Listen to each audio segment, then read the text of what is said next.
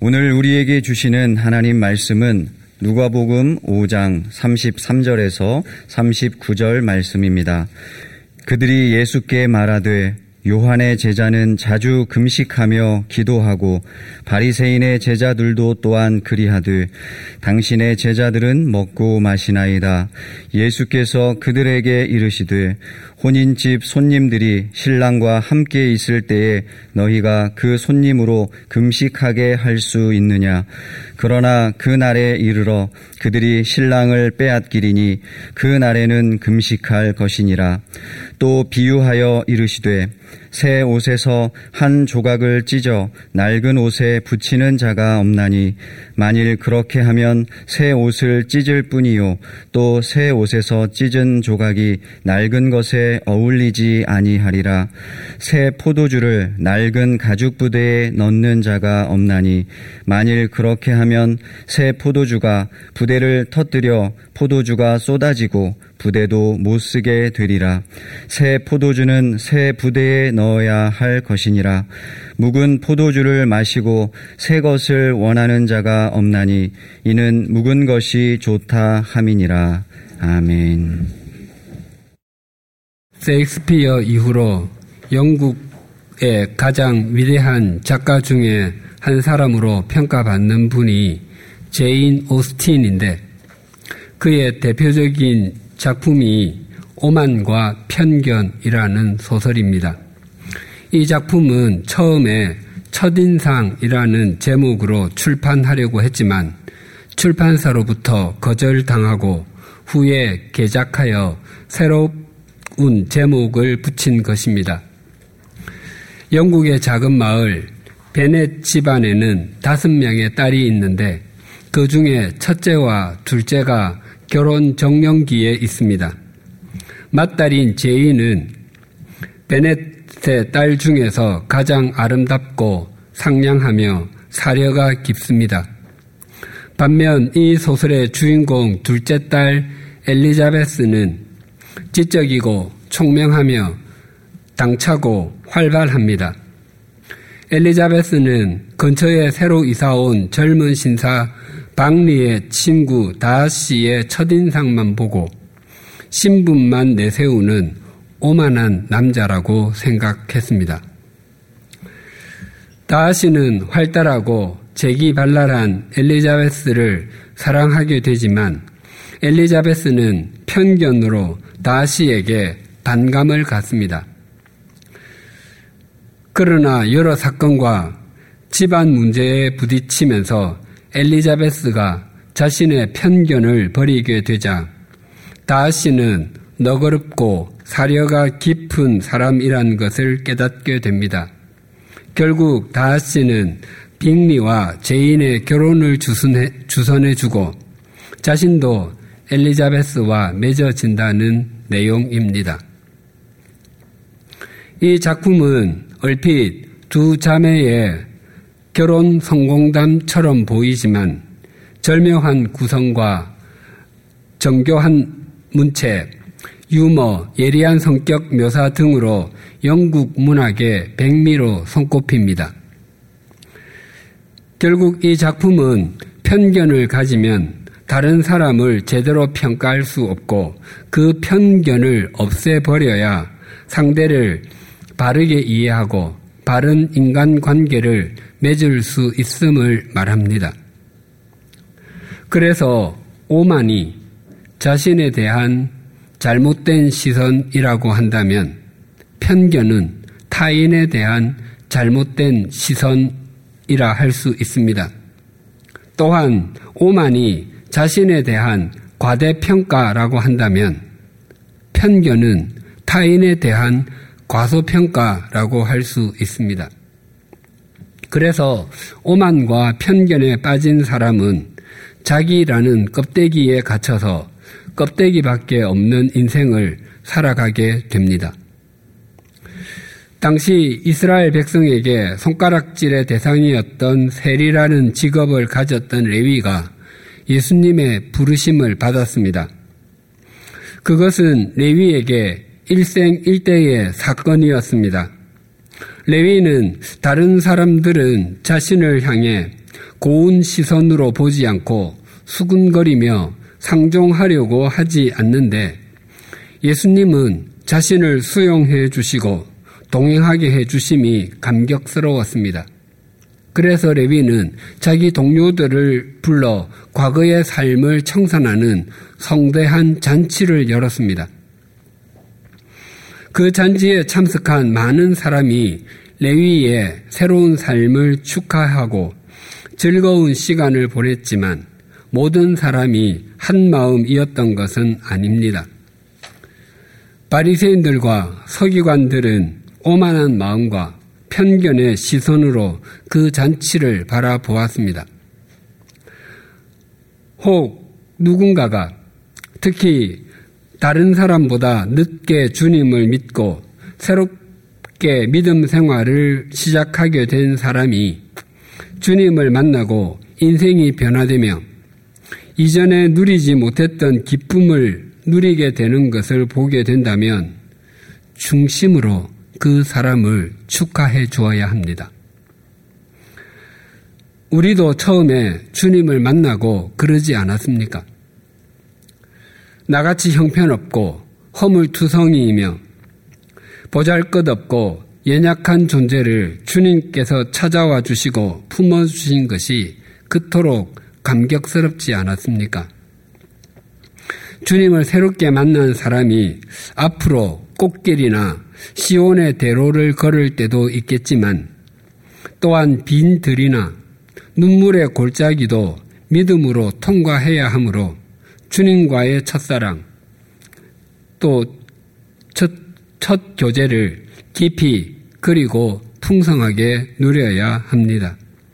그래서 그런 사람에게 오만한 마음으로 편견의 시선을 보내는 것은 결코 바르지 않습니다. 그런데 레위가 연 잔치를 본 바리새인들과 서기관들은 그 반응이 비방하는 것이었습니다. 비방하다라는 이 단어는 하나님의 신비한 역사와 인도하심으로 출애굽한 이스라엘 자손이 광야에서 먹을 것과 마실 것이 없다고 원망했는데 그 원망하다와 같은 의미입니다. 즉, 이 단어는 타당하지 않은 불평을 표현할 때 사용되었습니다. 바리새인들과 서기관들은 예수님의 제자들에게 어찌하여 당신들은 세리들과 죄인들과 어울려 먹고 마시는 것입니까? 하고 트집을 잡았습니다. 그 말을 들으신 예수님께서는 건강한 사람에게는 의사가 필요하지 않으나 병든 사람에게는 필요합니다. 나는 의인을 부르러 온 것이 아니라 죄인을 불러서 회개시키러 왔습니다. 라고 말씀하셨습니다.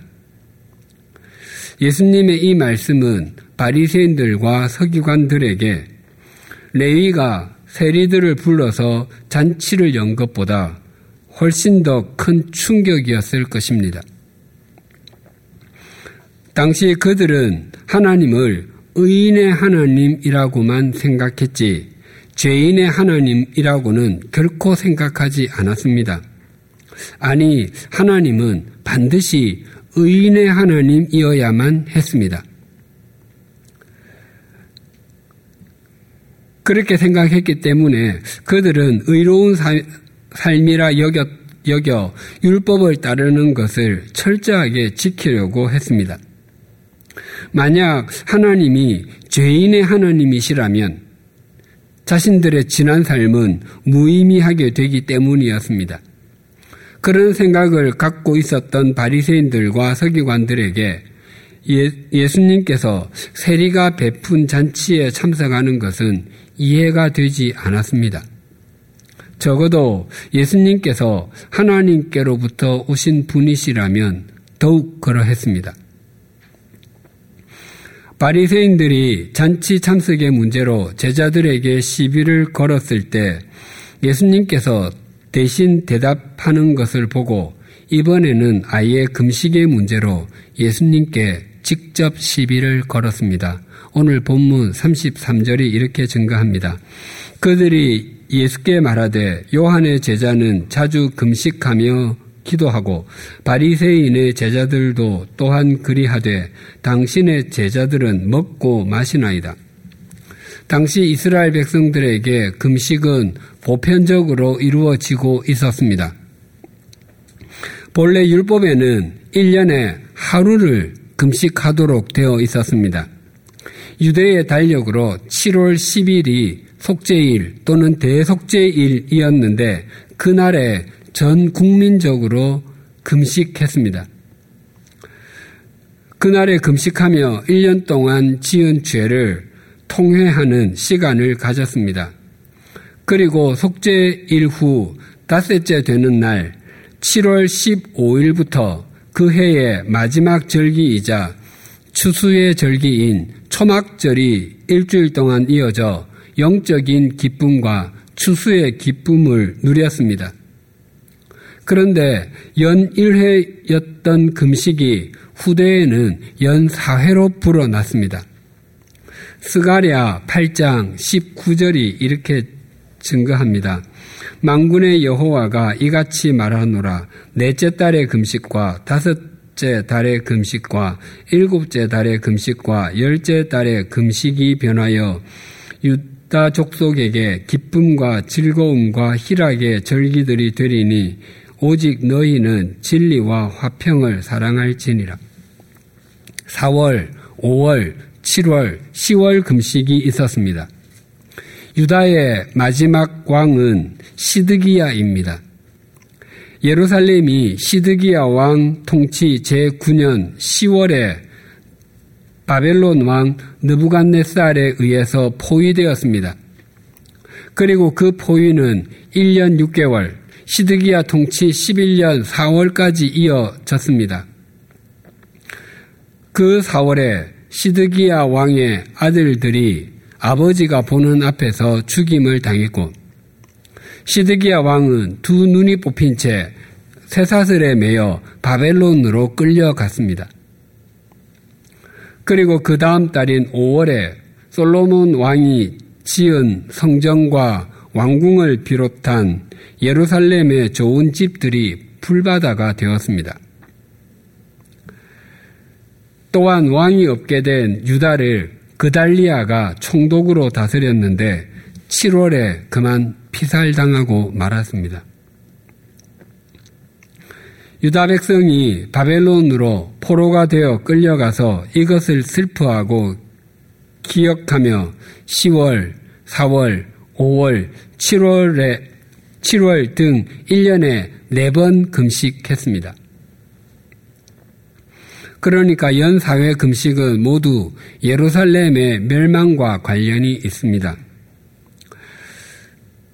그러나 하나님께서 유다 자손이 포로에서 돌아왔을 때 그것을 하지 말라고 말씀하셨습니다. 그 금식의 절기를 기쁨과 즐거움과 희락의 절기로 만들어 주시겠다고 약속하셨습니다. 그런데 바리새인들은 1년에 4번만 금식한 것이 아니었습니다. 누가복음 18장에는 성전에 올라가 기도하는 바리새인과 세리의 비유가 나옵니다. 18장 10절에서 13절이 이러합니다. 두 사람이 기도하러 성전에 올라가니 하나는 바리새인이요 하나는 세리라 바리새인은 서서 따로 기도하여 이르되 하나님이여 나는 다른 사람들 곧 토색 불이 간음을 하는 자들과 같지 아니하고 이 세리와도 같지 아니함을 감사하나이다. 나는 일회에 두 번씩 금식하고 또 소득의 11조를 드리나이다 하고 세리는 멀리 서서 감히 눈을 들어 하늘을 쳐다보지도 못하고 다만 가슴을 치며 이르되 하나님이여 불쌍히 여기소서 나는 죄인으로소이다 하였느니라. 바리새인은 하나님께 기도를 드리며 자신은 일주일에 두 번씩 금식한다고 말합니다.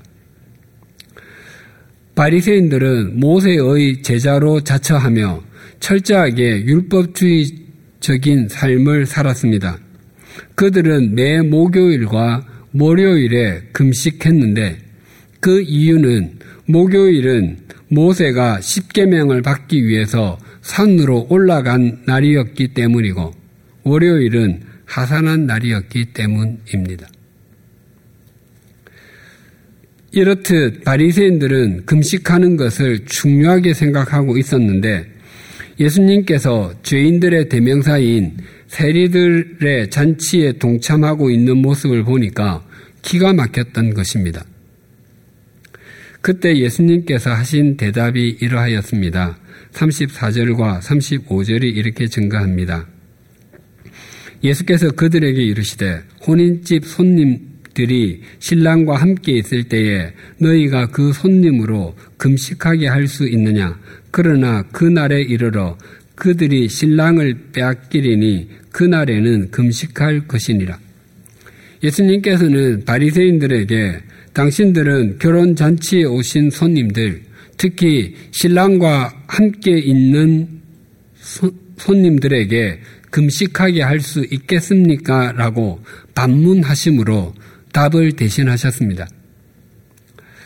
요즘 결혼식 문화는 코로나19로 인해서 많이 바뀌었고 또 바뀌고 있습니다.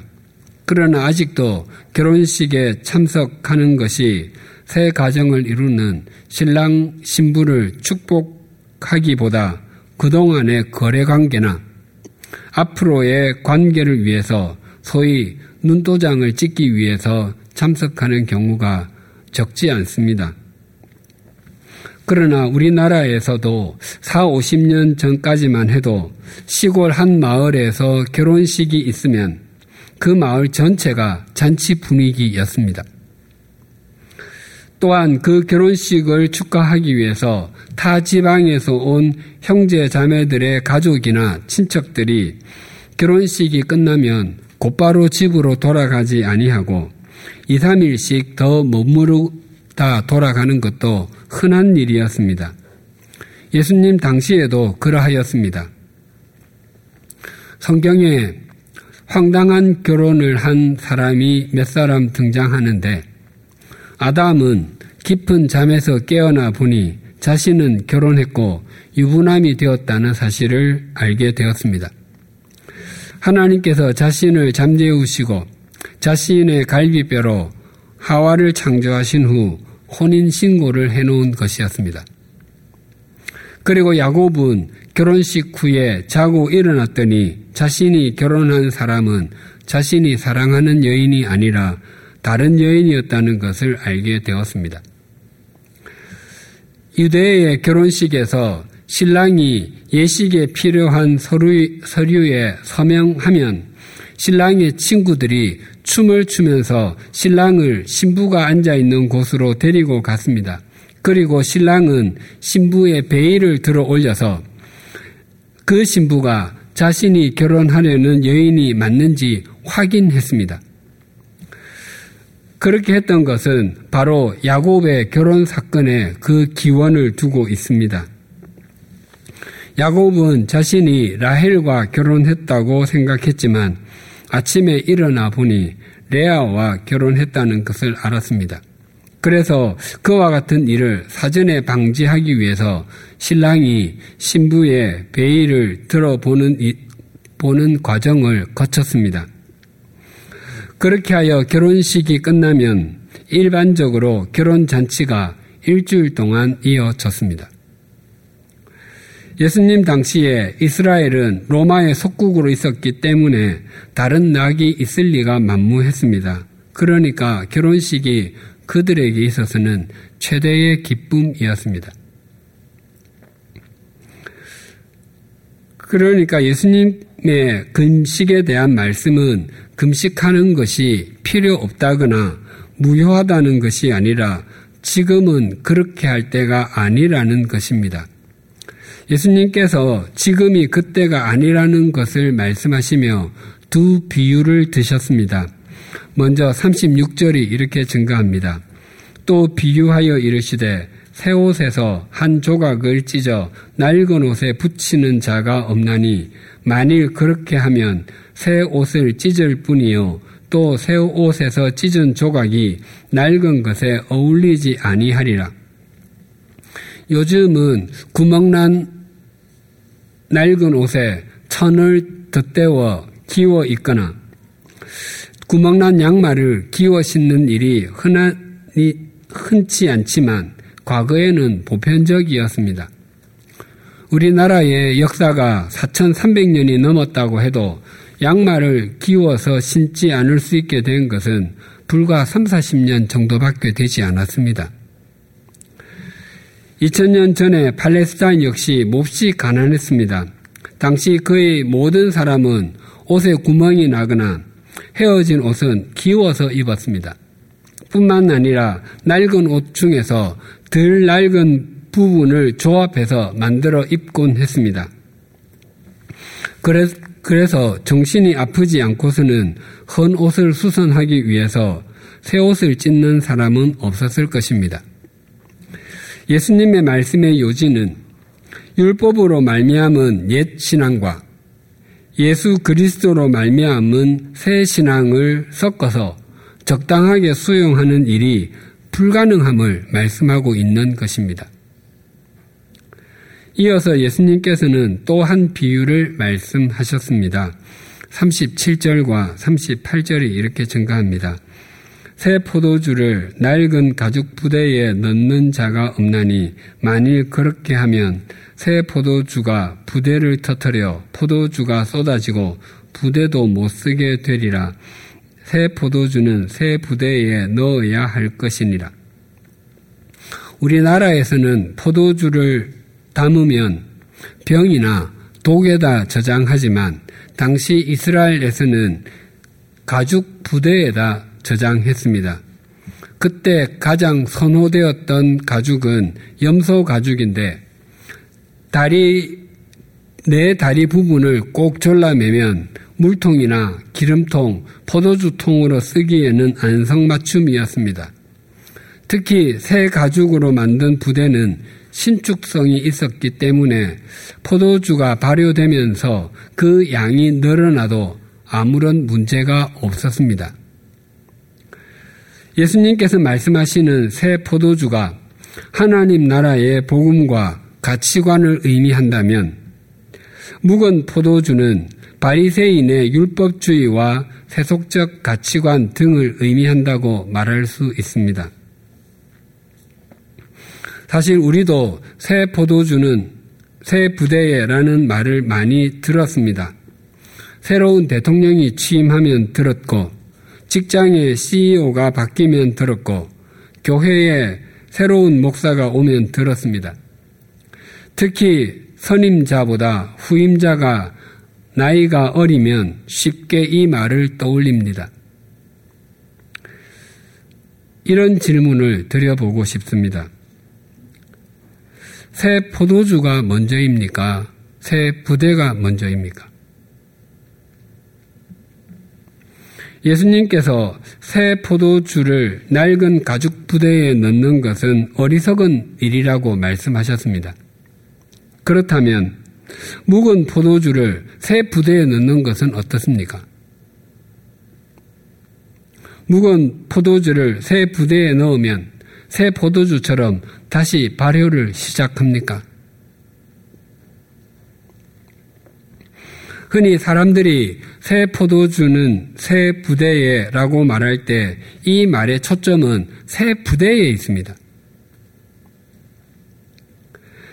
그러나 새 부대, 즉, 새로운 환경이 그 사람으로 하여금 새 포도주로 만들어주지 못합니다. 그럼에도 많은 사람이 새로운 환경이 되면 자신이 새로워질 수 있다고 생각하곤 합니다. 학생이 원하는 상급 학교에 진학하면 모두 다 이전보다 더 열심히 공부하고 학생다운 학생으로 성숙해 갑니까? 또 학교를 졸업하고 원하는 직장에 들어가면 모두가 성실하게 일을 합니까? 또 원하는 배우자와 결혼하면 다 신실하고 책임을 다하는 남편과 아내가 됩니까? 더 나아가 새해가 되면 이전과는 다른 사람이 됩니까? 또한 새 대통령이 바뀌고 새로운 정부가 시작되면 새로운 사회가 됩니까? 믿음 생활도 마찬가지입니다. 평판이 좋은 교회에 등록하면 자동적으로 성숙한 그리스도인으로 바뀌어 갑니까? 역량이 뛰어나고 설교를 잘하는 목사가 교회에서 사역하면 교인들이 저절로 이전에 잘못된 행실을 버리고 새로운 삶을 살게 됩니까? 지금까지 우리가 살아오면서 우리 각자에게 얼마나 많은 새로운 환경, 새로운 가족 부대가 있었습니까? 새로운 환경이 주어지면 틀림없이 내 삶이 바뀌게 될 것이라고 얼마나 굳게 믿었습니까? 그런데 인생 역전을 수도 없이 꿈꾸었는데 인생 여전이지 않습니까? 믿음 또한 믿음 여전이지 않습니까? 우리에게 새 부대가 주어지는 것보다도 훨씬 더 중요한 것은 우리가 새 포도주를 받은 사람, 새 포도주의 사람이 되는 것입니다. 우리가 새 포도주를 받아 새 포도주의 사람이 되지 아니하면 아무리 부대가 바뀐다고 한들 우리는 그 속에서 악취만 풍기는 존재가 될 것입니다. 그렇다면 어떻게 새 포도주를 받은 사람, 새 포도주의 사람이 될 수 있겠습니까? 혀를 깨물고 굳게 결심하면 되겠습니까? 그것은 단지 결심한다고 해서 저절로 되는 것이 아닙니다. 포도씨를 밭에 던져 놓으면 저절로 싹이 나고 열매도 자동적으로 열려서 어느 날 갑자기 포도주가 되는 것이 아닙니다. 예수님께서 요한복음 15장 1절에서 5절에서 이렇게 말씀하셨습니다. 나는 참 포도나무요 내 아버지는 농부라 무릇 내게 붙어 있어 열매를 맺지 아니하는 가지는 아버지께서 그것을 제거해 버리시고 무릇 열매를 맺는 가지는 더 열매를 맺게 하려 하여 그것을 깨끗하게 하시느니라. 너희는 내가 일러준 말로 이미 깨끗하여졌으니 내 안에 거하라. 나도 너희 안에 거하리라. 가지가 포도나무에 붙어 있지 아니하면 스스로 열매를 맺을 수 없음 같이 너희도 내 안에 있지 아니하면 그러하리라. 나는 포도나무요 너희는 가지라. 그가 내 안에 내가 그 안에 거하면 사람이 열매를 많이 맺나니 나를 떠나서는 너희가 아무것도 할 수 없습니다. 포도나무에 포도 열매가 탐스럽게 맺히려면 농부의 손길이 절대적으로 필요합니다. 농부가 포도 열매를 수확하기 위해서는 먼저 땅을 개간하고 묘목을 심습니다. 그리고 당시에 흔했던 여우나 여러 산짐승으로부터 포도밭을 보호하기 위해서 울타리를 만들어주고 또 물과 거름을 주고 해충을 잡아내는 등 결실하기까지 아침부터 저녁까지 온갖 정성을 기울입니다. 그래서 열매와 곡식은 농부의 발자국 소리를 듣고 자란다라는 말이 있습니다. 이와 같이 농부의 헌신이 없이는 포도가 스스로 열매를 맺는 것은 있을 수 없습니다. 그래서 우리가 새 포도주의 사람이 되는 것은 우리의 힘만으로는 불가능합니다. 그래서 이것을 자신의 인생을 통해서 체득했던 사도 바울은 이렇게 고백했습니다. 고린도전서 15장 9절과 10절이 이러합니다. 나는 사도 중에 가장 작은 자라 나는 하나님의 교회를 박해하였으므로 사도라 칭함 받기를 감당하지 못할 자니라. 그러나 내가 나 된 것은 하나님의 은혜로 된 것이니 내게 주신 그의 은혜가 헛되지 아니하여 내가 모든 사도보다 더 많이 수고하였으나 내가 한 것이 아니요 오직 나와 함께 하신 하나님의 은혜로라. 바울은 이전에 자기 자신에 대해서 오만하게 생각하고 다른 사람을 편견의 시선으로 바라보는 것이 바른 것이라고 생각했습니다. 그러나 주님께서 다마스쿠스로 가던 자신을 만나 주셨을 때 그의 눈이 멀게 되어 다른 사람의 손에 이끌려 다마스쿠스로 들어갔습니다. 그리고 아나니아라는 제자에게 안수를 받자 그의 눈에서 비늘 같은 것이 떨어지고 나서야 비로소 다시 보게 되었습니다. 비늘 같은 것에서 비늘은 달걀 껍데기나 견과류 껍질을 뜻하기도 하고 생선 비늘을 뜻하기도 합니다. 달걀 껍데기나 견과류 껍질은 말할 필요도 없고 생선 비늘이 눈을 가리고 있다면 어떻게 세상을 바르게 볼 수 있겠습니까? 그 비늘을 렌즈 삼아 만든 안경을 쓰고 있다면 사물을 바르게 볼 수 있겠습니까?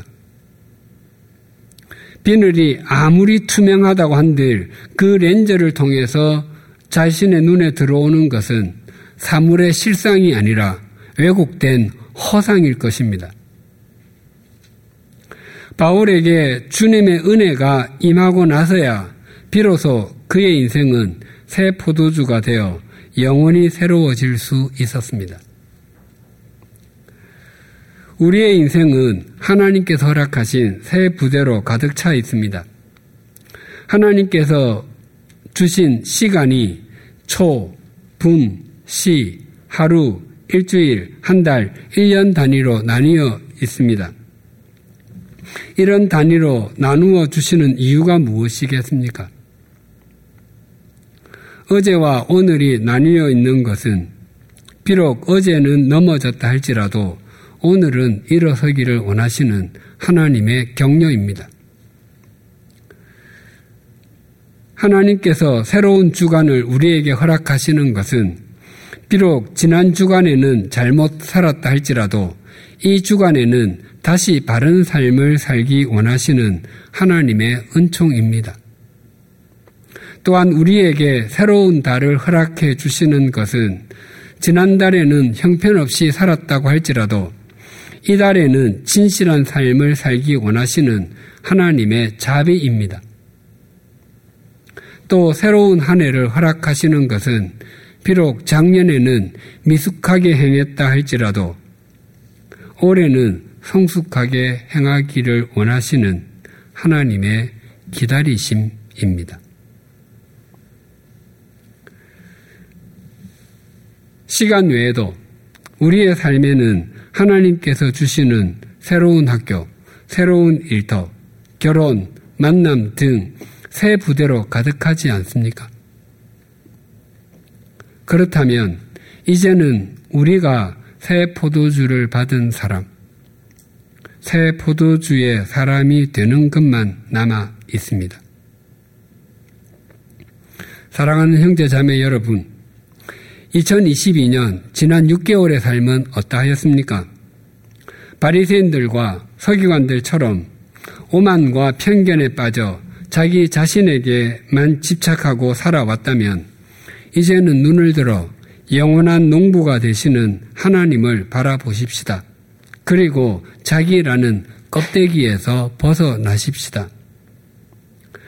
또 비록 지난 6개월 동안 오만과 편견에 빠져 묵은 포도주가 낫다며 의미 없고 가치 없는 삶을 살았을지라도 주님의 새롭게 해주시는 은총을 더입어 새 포도주를 받은 사람, 새 포도주의 사람으로 살아가십시다.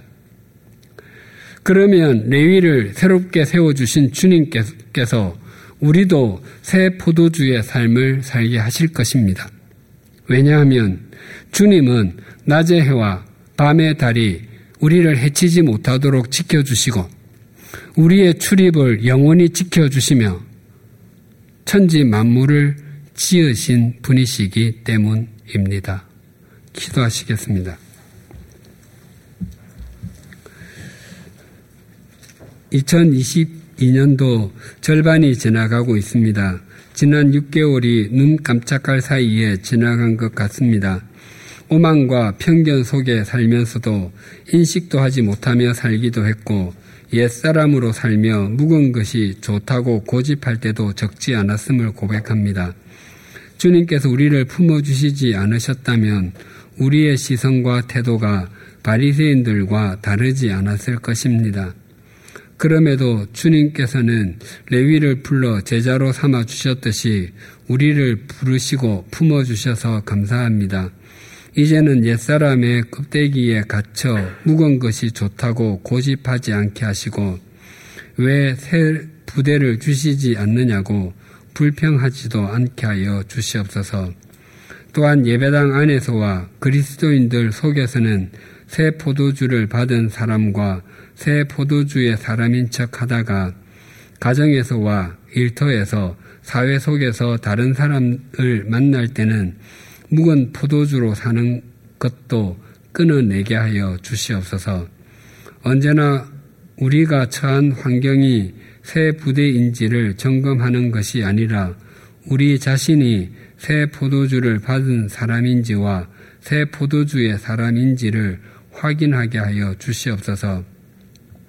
그리하여 우리의 삶이 이 세상에서 세상의 썩음을 막고 맛을 내게 하는 소금이게 하시고 또한 어두움을 몰아내고 바른 길로 인도하는 비치게 하여 주시옵소서 예수님의 이름으로 기도드립니다.